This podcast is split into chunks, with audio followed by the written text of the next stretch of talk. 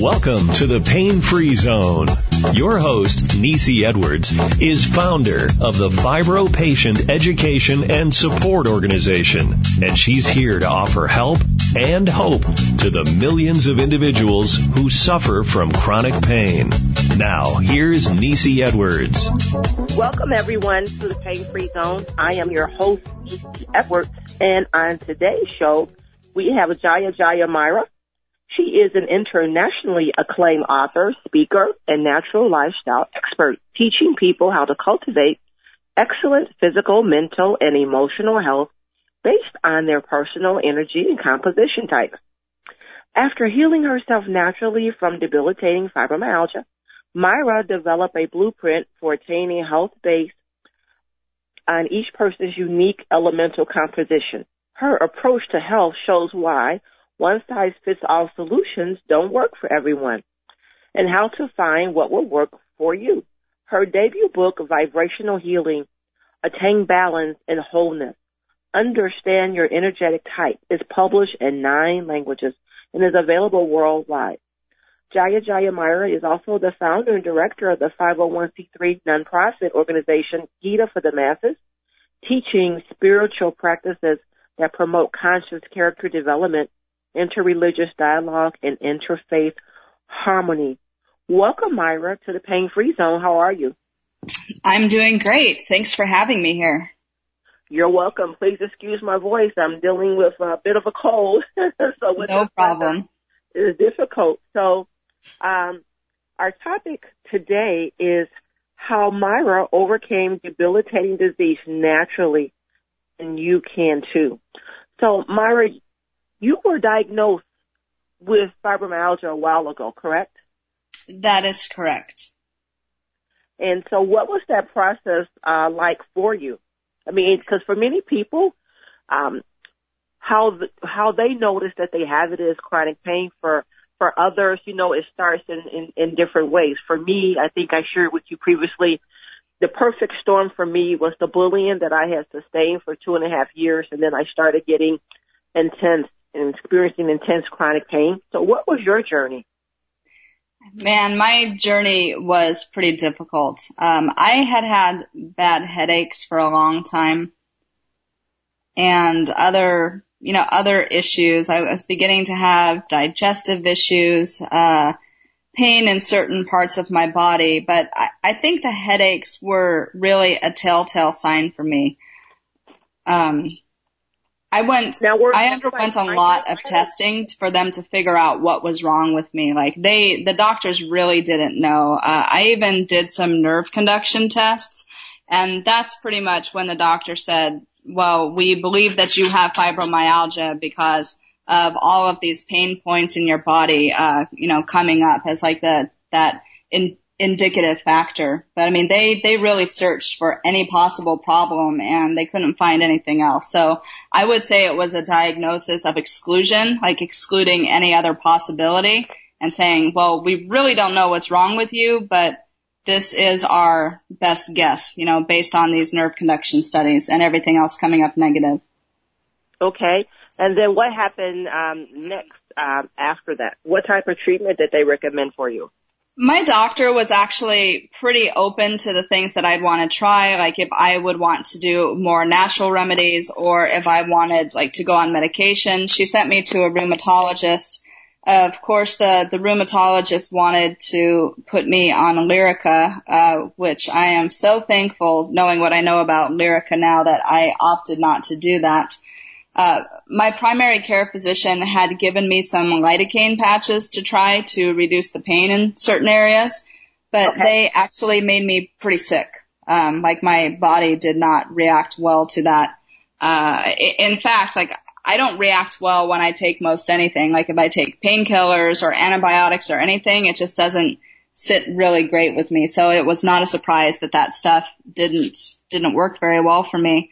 And I was just determined to find a, a, more natural approach to being healthy because I know that the side effects that go along with a lot of these medications are, uh, you know, almost just as bad as the disease itself. So I, I wanted to find a natural way to heal myself and not be dependent on a medication, not be labeled with having this disease and feeling like I had to take a certain medication for the rest of my life just to cope because I sincerely believe that that would cause a deep emotional problem in me and make me feel like I was not capable of succeeding. I absolutely agree. And for many people who have been diagnosed with fibromyalgia, uh, as we both know, you know, once they're told this is what it is, they start them on that course of all these meds. And for many people, all the side effects, it's, it's just one thing after another and they can just never get off any of these meds. I, that's right. And I think that they don't get off the meds because they're scared because a lot of times the doctors don't know another way or they don't have good resources in their area. I mean, that's the thing my doctor told me. She's like, uh, I lived in Reno, Nevada at the time. She's like, you can go down to Stanford because I've heard that they, they have a treatment facility down there that does more natural things that's been really productive. But I didn't have the money to travel to Stanford for treatments. So I, it was a difficult decision for me, especially seeing as how I had worked in the pharmaceutical industry and I, I was a little bit discouraged with a lot of what I saw happening anyway, but it, it was really discouraging to me to, you know, to choose to do something naturally because I didn't want to go down that rabbit hole of getting the rest of my life sucked away through fear and side effects and all of those possible negative reactions. Cause I've never known a single person that had been on these medications that had actually successfully overcome the disease. So what motivation was that for me to try myself?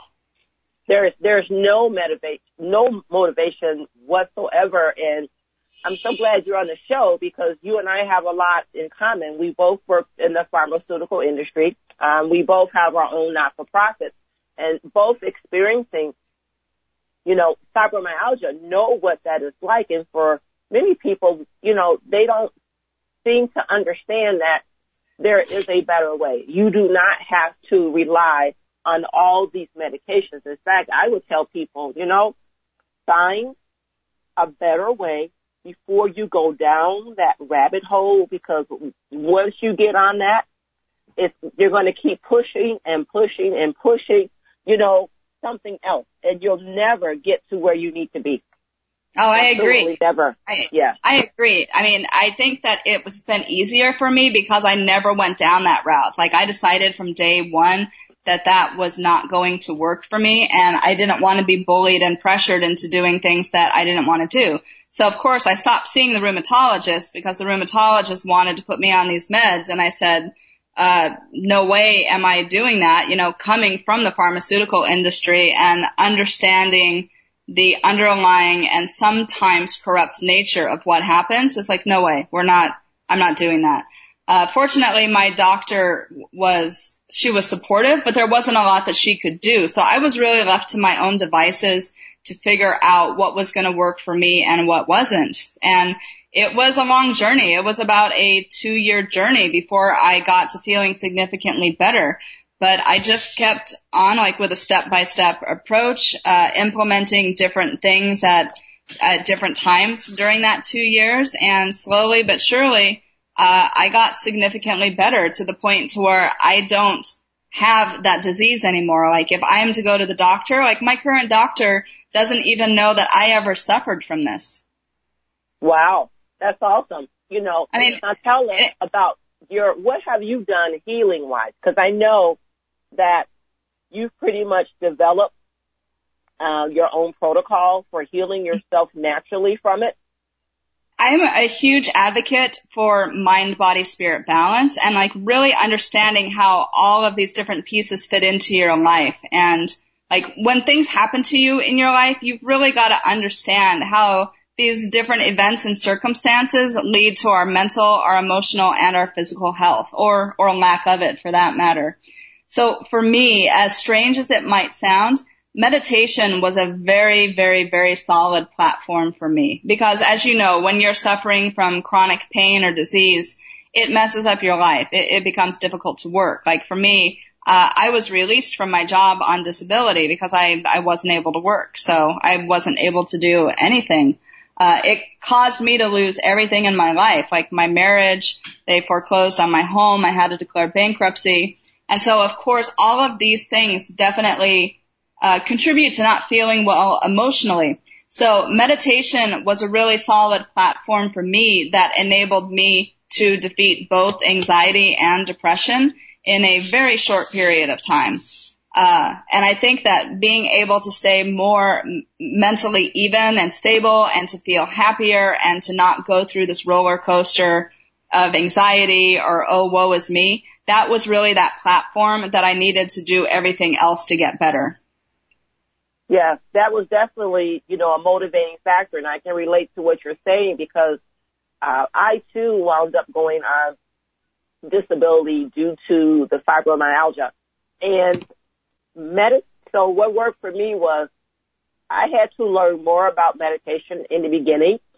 I'll be honest, I was not someone who practiced meditation, but I learned to adapt to try it because the thing for me was, okay, Myra, you know, like you were saying about all these meds, you didn't want to go down that rabbit hole. I didn't want to go down that hole either for the simple fact that I know that with my body, I have a lot of chemical sensitivities. Yeah, so, as do I. yeah. So in the beginning, they gave me some drugs, such as the Cymbalta and some other things, and I shared with them, no, this is not going to work. And when you mentioned the neurologist, I mean, not the neurologist, the rheumatologist, what's frustrating is that if you're someone that was working and then you go on disability, they don't want to accept what your primary care doctor has to say. They'll tell you you need to see a specialist, which is usually for many people a rheumatologist. Yeah. You know, and they'll go that route. And of course, what is the rheumatologist going to do?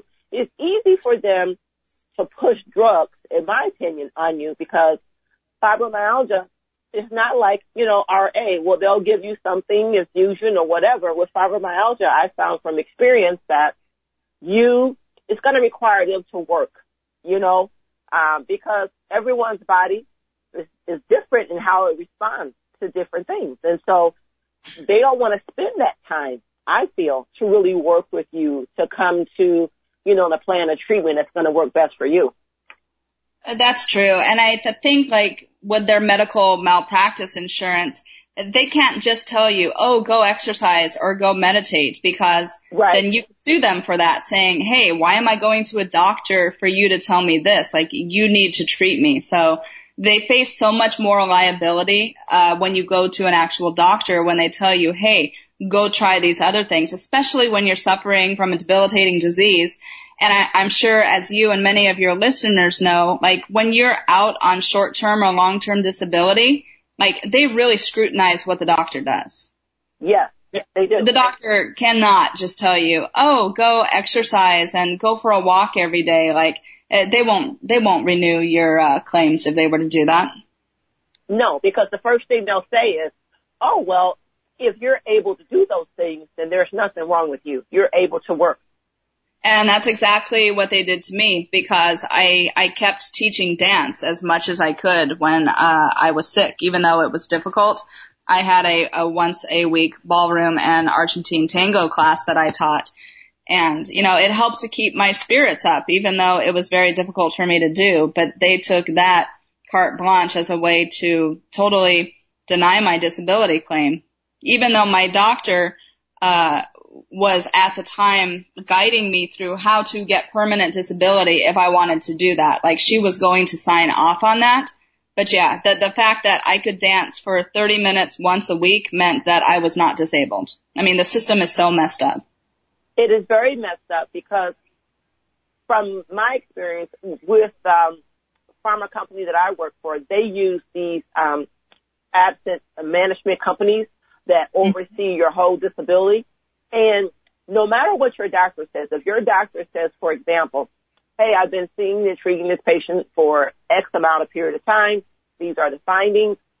This is what I would like to see Miss Edwards or whomever do more of. They look for any way to deny that claim. And plus they pay, you know, they play these games. I, I remember the doctor uh, Myra completing the forms, sending it to them, and then they're playing another game where they claim they didn't get it. I mean, they do everything that really affects your emotional and your spiritual well-being. In fact, these people actually make you worse they're toxic because they don't have an agenda to help you. Their agenda no. is to penalize you and not approve your claim. Yeah, the, their agenda is to not pay any more money than they absolutely have to, and they will do unethical things to make sure that they don't have to pay you. Because if your physician says that you are disabled and hey, for fibromyalgia, we know that the scientific research says that you should get more exercise and you should do things that are more right. active. Uh, you can't be penalized. You know, you can't be penalized for pursuing those courses of treatments to try to get better. Just because, like I said, you go to the gym and you walk on a treadmill or go on an elliptical for 20 minutes and then you're in pain and you're exhausted afterwards, that does not mean that you're capable uh, of working, of managing the the stress of a full time or a part time job or doing whatever else is required of you. I mean, people seem to forget that when you have fibro, you also have brain fog. It prevents yeah. you from like really functionally thinking through scenarios and problems and you can't be a reliable employee when you're trying to deal with that. No, you can't, you know, because when you mentioned about that brain fog, I remember being on the highway driving um, to visit family members. And I've made this drive all, you know, my entire life pretty much. And mm-hmm. I've got there fine, but coming back home is where the problem started. I got lost. Didn't, and I, when I got lost, Myra, I was, oh, about two hours from where I needed to be. And, um, you know, I just couldn't focus. I, I just couldn't seem to think to find my way back. I, I eventually did find my way back, but they just don't, well, I'm not going to say they don't understand. I just feel that they just don't care. No, that's, that's really what it comes down to. It's, it's business and money. It has yes. nothing to do with caring or compassion. I, I mean, and I know what you mean. I didn't get lost when I was driving, but I did get into a couple of small fender benders because I yeah. just was not um, alert enough to stay stay fully focused all the time. Like with all of this crap going on in my life and feeling horrible and losing my job and my home. I mean, of course, that is going to completely mess with you psychologically and emotionally. Oh, it, it, it will. And in, in my case, uh, with the bullying, even though, uh, at the time when I was on short-term disability, that was a really difficult time in my life because believe it or not, my employer would still call me at home to ask me questions about, I'll never forget, uh, about doing the reviews for my staff and other things. And I'm thinking to myself, you know, you're a billion dollar company and you mean to tell me you're going to be contacting me at home. They're not supposed to do those things. Yeah. They're not supposed to do those things at all. And I just felt that, okay, you bullied me for two and a half years and now that I'm home on medical leave, I still can't get any rest. Here you are. You know, you're, you're still doing things that stress me out. And it just got to the point. I remember one day my husband said, you know what? When they call, don't take their call. You know, don't worry about them you're here trying to recover, forget them. You know, that's their problem. That's, that's no longer your problem. That's no longer your concern. Yeah, absolutely. It, It's unfortunate the, the way that, that people function, but yeah, it makes recovery even more difficult. And see, that's the thing. Like when you feel bullied by a doctor telling you, oh, you have to do this. This is the only thing that's going to help. Yeah. Or your employer like, oh, we need you to still take care of this or, oh, we need you to send in these weekly or biweekly updates about your health status. It's like, it's like, my God, you know, um, you just need like some time to actually recover. And when you're having to juggle all of those different things, it doesn't give you the mental or the emotional space or what I call inner prosperity to be able to thrive and succeed. And if you can't cultivate this ability to thrive and feel good about yourself, there's no way that you're going to be able to recover from a debilitating illness, whether that's fibromyalgia or or lupus or arthritis or any number of other diseases that people suffer from. Like you have to be in a place in your life where you feel good about yourself and what's happening. And these systems, they're, they're really set up in a way to make you fail, not to enable you to succeed. Yes, you're absolutely right. Uh, I remember after that incident, So that was uh, in 2014 when I was first diagnosed. And it was about uh, three years later when I attempted to return to work. And I went to a totally different company, brand new company for me. And I, my staff, one of the members of my staff was someone who had an autoimmune condition. And um, for the first month or so, I never did meet her, you know, because she was off on leave. And mm-hmm. me myself having, a, you know, an, an illness, a chronic illness, I was sympathetic to this employee, even though I'd never met her, because I knew what that was like when you have a chronic illness. And I would hear many people, you know, they would come to me and say, well, she's never here because she's always sick.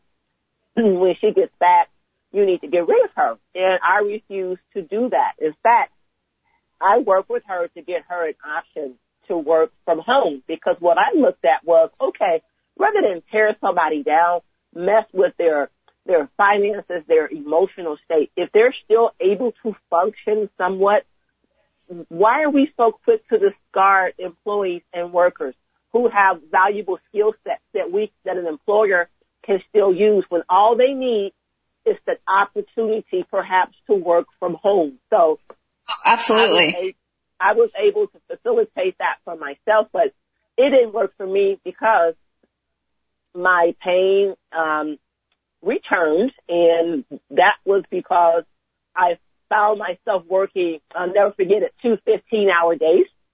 That was the worst thing because then vertigo started and I never experienced vertigo before. And the one thing, Myra, that I learned about me and I knew this all along was that my emotional state determined how I felt. so if I was worried and stressed all the time, it intensified my pain. If mm-hmm. I managed that, you know, the pain wouldn't be as bad. It was kind of like a yo-yo, you know, up, down, up and down until you finally listen to your body and you, you learn that, hey, you know what? That's not the job for you. You need to focus on your needs, Nisi, and for anyone else that's listening, if you find yourself in that situation, you know, you got to work on healing. And to me, healing begins from the inside. And you got to learn how to manage your emotions, your emotional well-being. And, you know, that's why I love the work that you do as well as your debut book, Vibrational Healing, Attaining Balance and Wholeness, because that's what it's all about.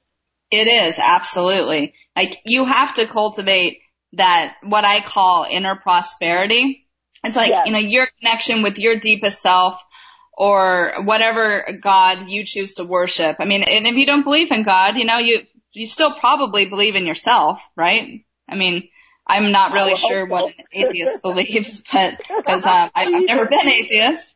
But yeah, you see that you're here, so you know you have a connection with something, whether that's God or consciousness or yourself. And whenever like you can make that connection strong and feel like you are living your purpose, that you are here for a reason and uh, tap into those like inner feelings of joy and prosperity and goodness. That stuff really does help with your healing journey, but it gets so obscured and clouded over like when we feel pain and we feel negativity and we're remembering those emotional wounds that likely uh, caused the, the fibro to begin with. Like honestly, I have never met a single person who has fibromyalgia who has not endured some form of physical or emotional pain preceding it. Like I, I really believe that um, abuse, negativity, bullying, violence, uh, sexual abuse, like these things will likely lead to a disease manifestation of fibromyalgia or chronic pain if you don't emotionally deal with that pain at the time. And it might take a long time for it to pop up. It might be 10 or 20 years later. But this is how the mind works. You know, the mind stores all of the stuff down in the subconscious and it's going to eventually take its toll on your physical body. Like if you don't deal with it. That's true because these are traumas, you know, um, these are traumas and also think about people with PTSD, you know, mm-hmm. just a, a variety of other things, in, including our military personnel, the traumas that um, they sustain. Now, for me, one of the, the big things that I had to deal with besides the pain was um, anger.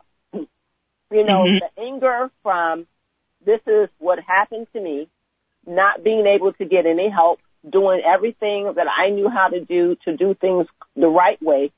And, you know, I remember going to management to get help and how they called themselves helping me was they wanted me to give up my management role to take a, a staff role in, in terms of reporting to the people who were bullying me. And I thought, well, how much sense does that make? Really? You think I'm going to do that? And then, you know, it was the, the, the pressure where they kept increasing work, just doing different things. And I, I knew what that was. You know, that's the way to do subtle things to get you to quit. And yeah. for me, Myra, I just felt that, okay, I have these benefits. I know about the short-term disability and the long-term disability. I'm going to fight for it. I'm, I just am not going to allow them to force me to quit, even though it was tempting just to get away from it. But I knew that, hey, I, I need these benefits, you know, and I'm not going to allow them to get away with it. They've, they've gotten away with too much already, and I'm going to fight them as long as I can fight them to get the help that I need. Uh, absolutely. That's, it's very important. And it is difficult because yes. you don't want to stay in that negativity when you're trying to cultivate this inner prosperity and that, that vitality that you really need to be successful with your healing. But sometimes it is necessary. I, I wasn't capable of dealing with any of it. And yeah, my entire world collapsed around me. It was extremely, extremely difficult to recover from all of those changes. Um, but I am tenacious and I'm stubborn and I'm determined, thankfully. So I eventually did start working again, but I started my own business and then that enabled me to take clients and work on my own time and on my own schedule and for like what I could do and then to slowly ramp up with those clients as I got better. It, you know, it wasn't like this all or nothing, hey, either you go get this full-time job or, or you're not working. Like it allowed right. me to do these things at my own pace. And for me, uh, th- that's what I needed. You know, I needed to know that I could take these little bites off of things, be successful, and then add more onto my plate. absolutely. You know, um, as you were speaking, one quote came to my mind about, and it's from Na- Naomi Judd when she says, "Your body hears everything your mind says," mm-hmm. and um, you know we have to have emotional healing. So tell us about the work that you're doing, that you have found that um, because um, that has helped you, but it's also transforming and helping your clients. Uh, well, like I said, meditation is always a cornerstone. And the thing about meditation is that there is so many different ways to meditate. Like there's techniques, there's silent meditations, there's things that use mantra, there's things that use visualization. So uh, again, it's a matter of understanding your own unique composition and energy type so that you can find the sorts uh, of modalities and techniques that are going to be really beneficial for you that you're going to gravitate towards. So meditation is important because it does help to settle the mind, but it it goes in and starts to get rid of all that stuff that we've accumulated in the subconscious. So like here's the analogy that I like to use we all eat food every day and we know we have to digest our food, uh, and then excrete that, right? Like every single day. But right. all of us take in thoughts and experiences every single day and we haven't trained our mind to digest those thoughts or experiences. So they just go into the mind and get stored. And those stored things are like what cause these problems later on. It's what causes chronic conditions and underlying things that are difficult to get rid of. But when you have a meditation practice, that's what enables you to go in and digest these thoughts and experiences. And it's happening of its own accord. Like you don't have to think, oh, I need to be courageous or oh, I need to be strong. Like, you know, you just need to relax and let the process do what it's going to do. And it does help and it will help to reset your parasympathetic nervous system, which is going to enable your body to be able to kick in and heal more quickly. So in addition to the meditation, uh, I definitely recommend dietary changes for people, again, based on their type and composition. But for me, I started out by looking at my gut and what was going on in my gut. Like, uh, I definitely uh, had candida to deal with, and so that mm-hmm. was one of the first things that I tackled. And again, when you're able to get your digestion working better, you can heal from just about anything. Um, Ayurveda looks at digestion as being the root of health or any disease manifestation. Like if your body is not adequately digesting food, you don't have the right balance of flora, uh, that will lead to health problems because your body is just constantly working on trying to get the food out of it. So it can't use that energy to actually boost your immune system. And now we've got so many scientific studies that, that show this, like, yeah, that you need your digestion to be strong and balanced because otherwise your immune system is going to be compromised. Uh, you're going to be releasing stress hormones. You're likely to gain weight, to not sleep well, all of these things which just lead you to have a poor quality of life. And Myra, doesn't your gut also has its own central nervous system? Yeah, your gut does have a mind of its own. So it, it is very important to get that balanced and on track. Uh, that's like one of the first things I recommend. I, I always start with a platform of meditation, but those dietary changes and getting the gut health in order, it, it's pretty crucial. Like those are the foundational pieces that people need to do if they want to be able to sustain anything. Because otherwise it's like you're constantly using up that little bit of fuel that you've given to your body and you're not able to build on anything. So you'd always be running on empty. But if you get your gut into good health and you start working on having a good meditation and mindfulness practice every day to where you're strengthening your mental and emotional health, it's like you're filling up your tank so you have more positive resources to go to and you're not constantly running on empty. Now, Myra, what about people who are new to meditation and who will say, I just can't quiet my mind? I mean, how, how do they start? Where would they begin? Uh, well, you would begin probably through lengthening and slowing the breathing, honestly. Uh, a good exercise that I think is fun is just to tell people, I want you to breathe normally and like your inhale and your exhale would be considered one, like one breath cycle. How many breath cycles do you do in the course of a minute? So if you can sit and time this out, um, the average human breath cycle is about 15 breath cycles per minute. And that's a sign that like you're, you know, like you're in good health, ideally. If you have more breath cycles than that per minute, it can show that the body is leading towards bad health. And okay. the fewer breath cycles you have per minute, like it shows that your immune system is stronger and that like you have strong regenerative powers and you're not likely to get sick. So, uh, so this is interesting. Like I used to get sick all the time and I think when I started out, you know, my breath cycles were probably around 15 per minute. And so I worked on changing that and lengthening and deepening my breath to where that became more natural for me. I think my breath cycles are at about eight per minute now, and I pretty much never get sick.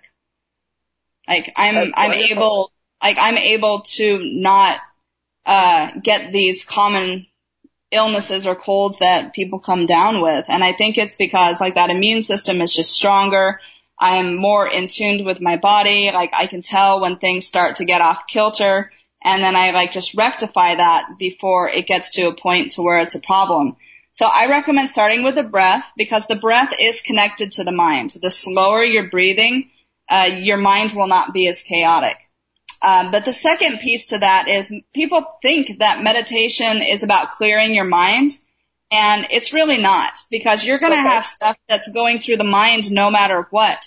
Like even when you're meditating, it, it's more about learning how to bring your attention to a particular thing. It doesn't mean that that other stuff is not there because it most definitely is. It just means that you're not focusing on it and you're letting it go. You're letting it drift by and then you're letting it drift right on out. Okay. So, and, like uh, if people, you meditate if people, daily? Um, I meditate daily and I, I think that it's easier like for people to start with a technique. So when you Okay. have a technique, what that is doing is it's helping to train your mind. You, maybe it's a technique that uses a visualization or a mantra or something that you're focusing on and that focal point allows the mind something to spin its energy on. And like when you're focusing on that particular uh, visualization, say that you're doing or you're chanting a mantra, it helps to keep that other stuff out of your mind for that point in time. And so essentially these techniques are helping to train your mind to hone in on something specific. And then you can change up your technique, like as you grow and progress and become like more comfortable with this into like doing things and having longer periods of silence, like where the mind will start to stay quiet. And it doesn't even matter if it doesn't stay quiet. Like the thing that matters is being consistent. It's the consistency, the daily consistency in the meditation that actually changes your subconscious mind. Like it's better to sit daily for 10 minutes, even if you don't feel like you're being successful and to do it every single day than it is to meditate an hour a day three times a week. An hour a day three times a week is not going to change uh, the way your brain is functioning, but that 10 minutes a day definitely will. Because over time, you're, you're building a new habit for yourself. And the, the body and the mind really like discipline and consistency and habit. So once you start to do something regularly, it becomes like your normal state of being. So you're going to have this positive momentum even from your previous meditations because the body has just gotten into this groove of being more quiet. And then that's going to make it easier to sustain your routine as you go forward. It, it's normal for everything to be difficult at first. And uh, seriously, that's totally normal. Um, but if you just stick with it and you do it every day, you will find that it gets easier. That's a Okay, promise. Thank you. That that's helpful, and I'm I- glad that you shared those tidbits because um, I've spoken with many people. I mean, not on the show, but just you know, one to one about meditation, and they've made it seem for me really, really difficult to do. But just listening to your explanation, uh, I like that it is more achievable. You know, just to take those small steps. Uh, absolutely. And like you can do fun techniques too that you enjoy, like that, that are working towards a specific goal. And I think that that stuff makes it more enjoyable. It's also more enjoyable when you learn to relax. Like people have these false notions about how you should, how you should sit and hold your hands and all of this stuff. And, and, and just to be blunt and direct, it's a load of crap. Like, if you're gonna meditate for seven or eight hours straight, yeah, you might wanna sit in lotus position and have your hands in a specific mudra because it's easier to sustain yourself. But I don't know anyone who doesn't live in an ashram who would meditate for seven or eight hours straight. So it's most important for you to just be comfortable, you know, like go sit on your favorite place in the couch or on your recliner and just get the body into a comfortable place where you're not thinking about the different aches and pains or your posture or anything. Just relax your hands in your lap, like whatever works for you and focus on the breath. Like that is the simplest thing to do. I have a ton of techniques, meditation techniques in my book that help people to accomplish different goals based on their energy type. There's also quizzes in the book that help people to identify what their energy type and composition is. So it makes it easier for people to start a practice. Cause trust me, I know how difficult all of this stuff is. But as I said, I was tenacious and stubborn and determined. And so I, I got through it. And I've had a pretty consistent practice for over 10 years now. Awesome. Now, when you say energy type, can you uh, clarify that? So if you look at Ayurveda or traditional Chinese medicine or Siddha medicine or any of these systems, uh, like these ancient healing systems, they come back down to this basic composition type that's rooted in the, the five basic elements. When people think of Ayurveda, they think of the three doshas, uh, like Vata, Pitta, or Kapha. But if you Yeah. study Ayurveda more in depth, those still get broken down to those five elements, like which Chinese medicine just goes like directly to that elemental system. So, uh, when I am teaching people about these elements, it, it's basically like we all have these five elements inside of us and they make up our composition. but the difference is that we have them in different proportions. So we've all got earth, water, fire, air, and ether, but maybe your primary type is earth and your secondary type is fire. That is going to determine all sorts of things. Like it's going to shape your personality. It's going to shape your physical body structure and type. Uh, it's going to determine how you think and process reality. Uh, it's going to determine what you should eat. Uh, it's going to determine how you should work out and when, and all sorts of things that are very unique, like to you and your composition. So when you learn to work with that and stay in harmony with it, you'll find that things are easier for you. So fire is connected with vision and sight. So someone who has a lot of fire element might really enjoy doing a meditation technique to where they're doing a visualization as a part of it. That might make it easier, more enjoyable for the individual. And if it's more enjoyable, it's going to be more sustainable. Like you're going to wake up and you're going to want to go do that. Okay. Uh, so maybe, like, if you have no ether or space element in your composition, I won't say no, because we all have everything, but if you have very little, you're probably not inclined towards music, because space element relates to sound and vibration. Uh, conversely, if you have a lot of that ether element, you are really going to gravitate towards music. You're going to gravitate towards song, like towards singing, towards playing an interest, playing an instrument.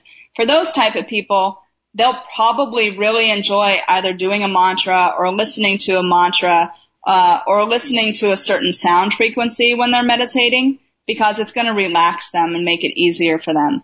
So when you identify your constitution, you can find techniques to pair with that that are going to be really enjoyable for you. Now, how would I find out which one I am?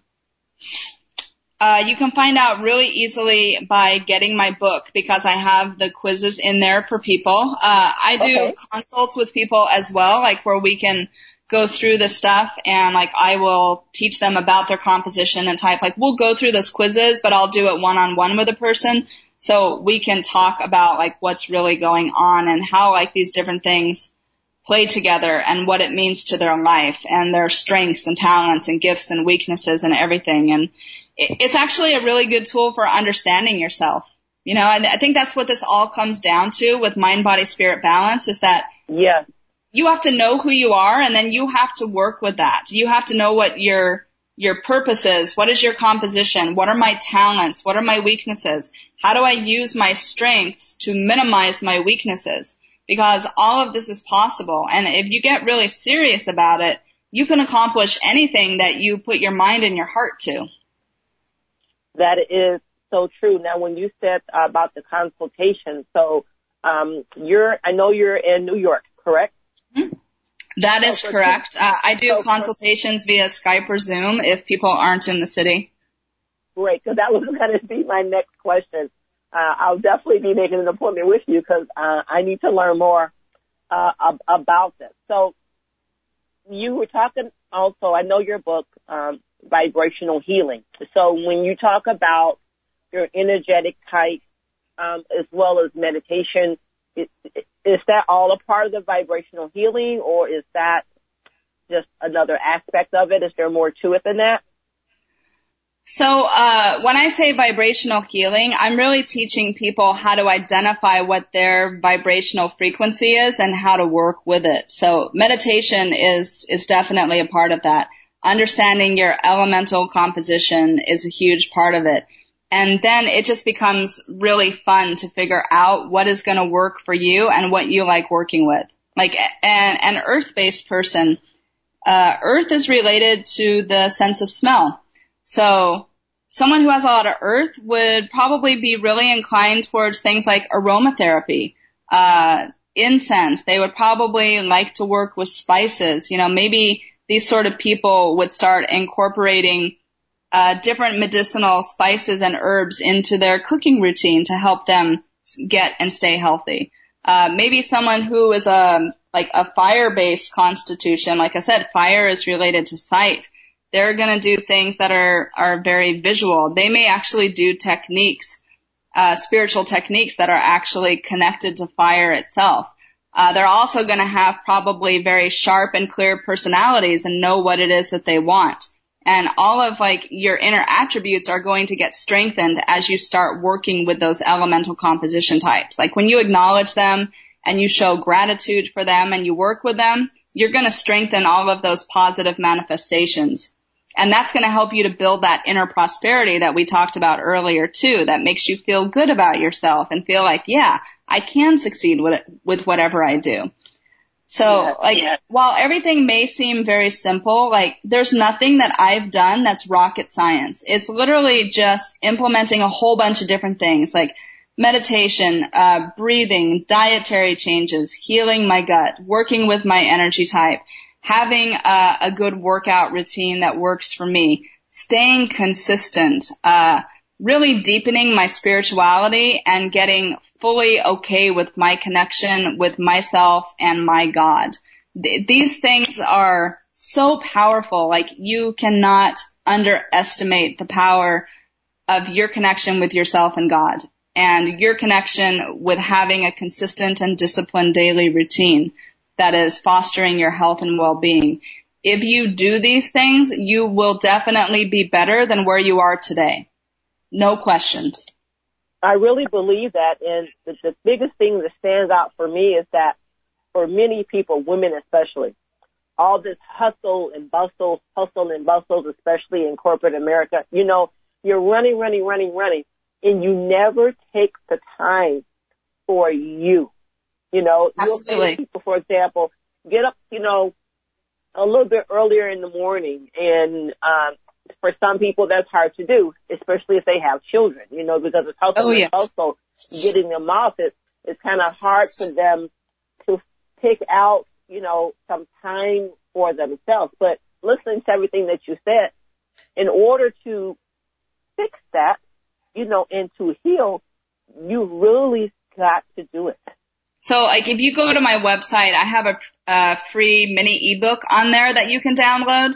That is one of the first things like that I have in there is talking about this daily me time routine because the, the reason why a lot of people aren't successful with meditation has nothing to do with meditation. It has to do with the fact that they don't do anything consistent for themselves in their lives. Like they don't even take that 10 or 15 minutes to do something that they enjoy, let alone to do something that they don't enjoy.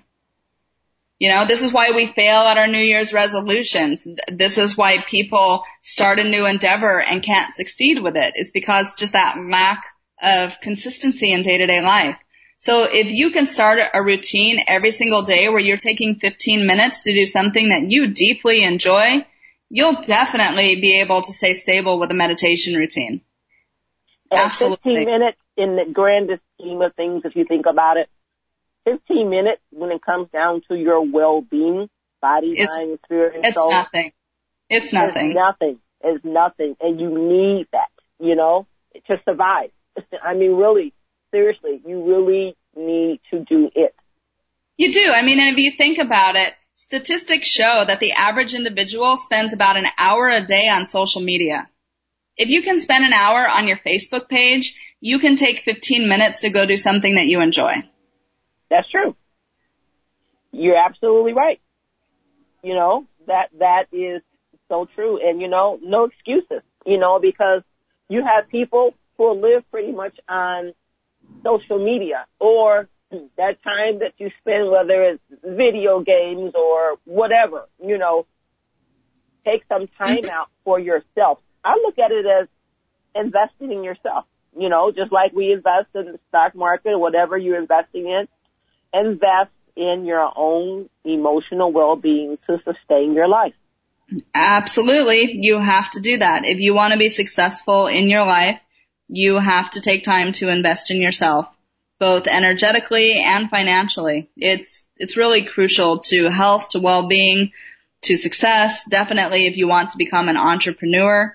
Like these are just foundational things. That's true. And, um, I was going to tell you, I, I, I checked out was it the Harry Connick show? Yes. Okay, and I really enjoyed when you when you were speaking about the different types of food. So, you know, for example, I, I encourage everyone to check that out by going to um, Myra's website, which she'll give to you shortly. But um, she was speaking about the type of food, you know, that you want to stay away from or you should eat when it comes down to uh, an interview. I mean, it was just, it's beyond the interview. It was just so many different segments about that when it comes down to nutrition and wellness and what you need to know. And I, and I'm, I remember one of the things, Myra, wasn't there a pomegranate? Yeah, I did talk about pomegranates yeah. in there. Yeah, Pomegranates yeah. are great. Like they got tons of antioxidants in them. They're, they're so good for you and especially women because they're connected energetically to fertility and abundance. And again, it's going to help your emotional health. Yes. And so everyone, I, I recommend that you check it out. Um, a, a lot of uh, uh, helpful tips there that, uh, for everyone. So Myra, before we wrap it up, give us some other tips of what we need to know how to improve our overall emotional well-being, physical as well as spiritual. Take time to figure out what is the most important to you in your life right now. That, that might sound really simple and basic, but it's something that some people have not really taken the time to sit down and think about and it's important. Um, it's important to have very clear goals and desires because if there's nothing that you're desiring right now, you're stagnating your energy and you're not enabling yourself to move forward and come out of that stagnation. Like, you have to be working towards something, uh, if you want to get better. You, you can't do it when you're just totally, uh, in this place of who you are right now. It's like, know who you are, but also know who and what you want to become. Mm, that's very powerful. Know who you are and know who and what you want to become. And for many people, they don't know who they are, let alone who or what they want to become. And that stagnates the healing journey when we don't have clear, tangible, and attainable goals. Mm. Mm. Mm. mm. That that's um that's something to think about, people. Uh, you know, because your mind is racing, you're doing everything hit or miss. It's kind of like the spaghetti effect. You know, you're throwing things you're you're putting a lot of effort out there and it's it's not paying off. So maybe you need to just stop and think about what Myra just said and figure out who are you? Who do you want to become? You know, what do you want to do with your life? Basically, what, you know, discover your own life purpose.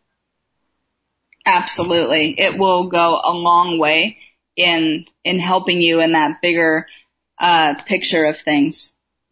That's so true. Now, Myra, tell our audience where they can purchase your book and how may they get in contact with you to, you know, to, um, for you to work with them and do a consultation with them.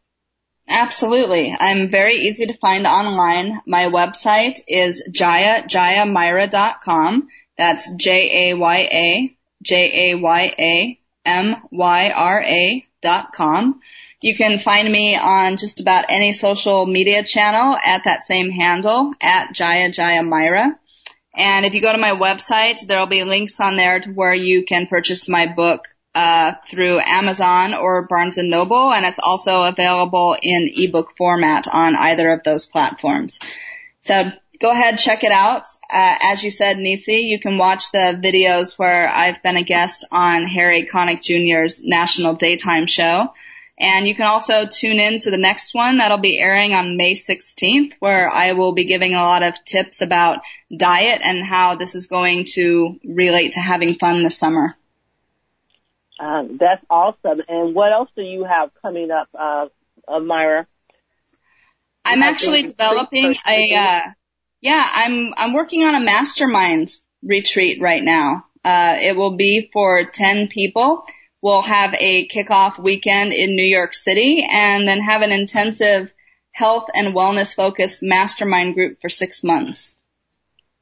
Oh, that sounds wonderful. Wonderful. And will that be on your website coming soon?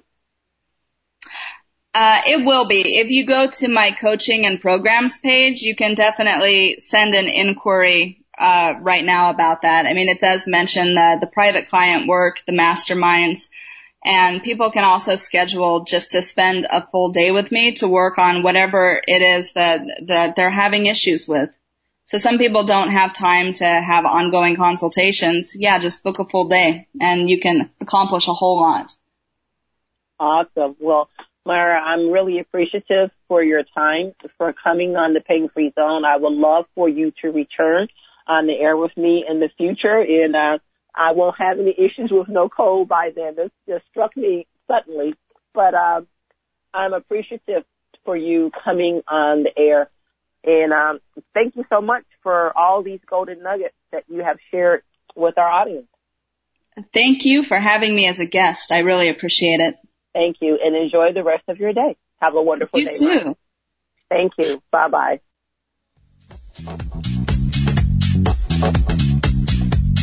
Thank you.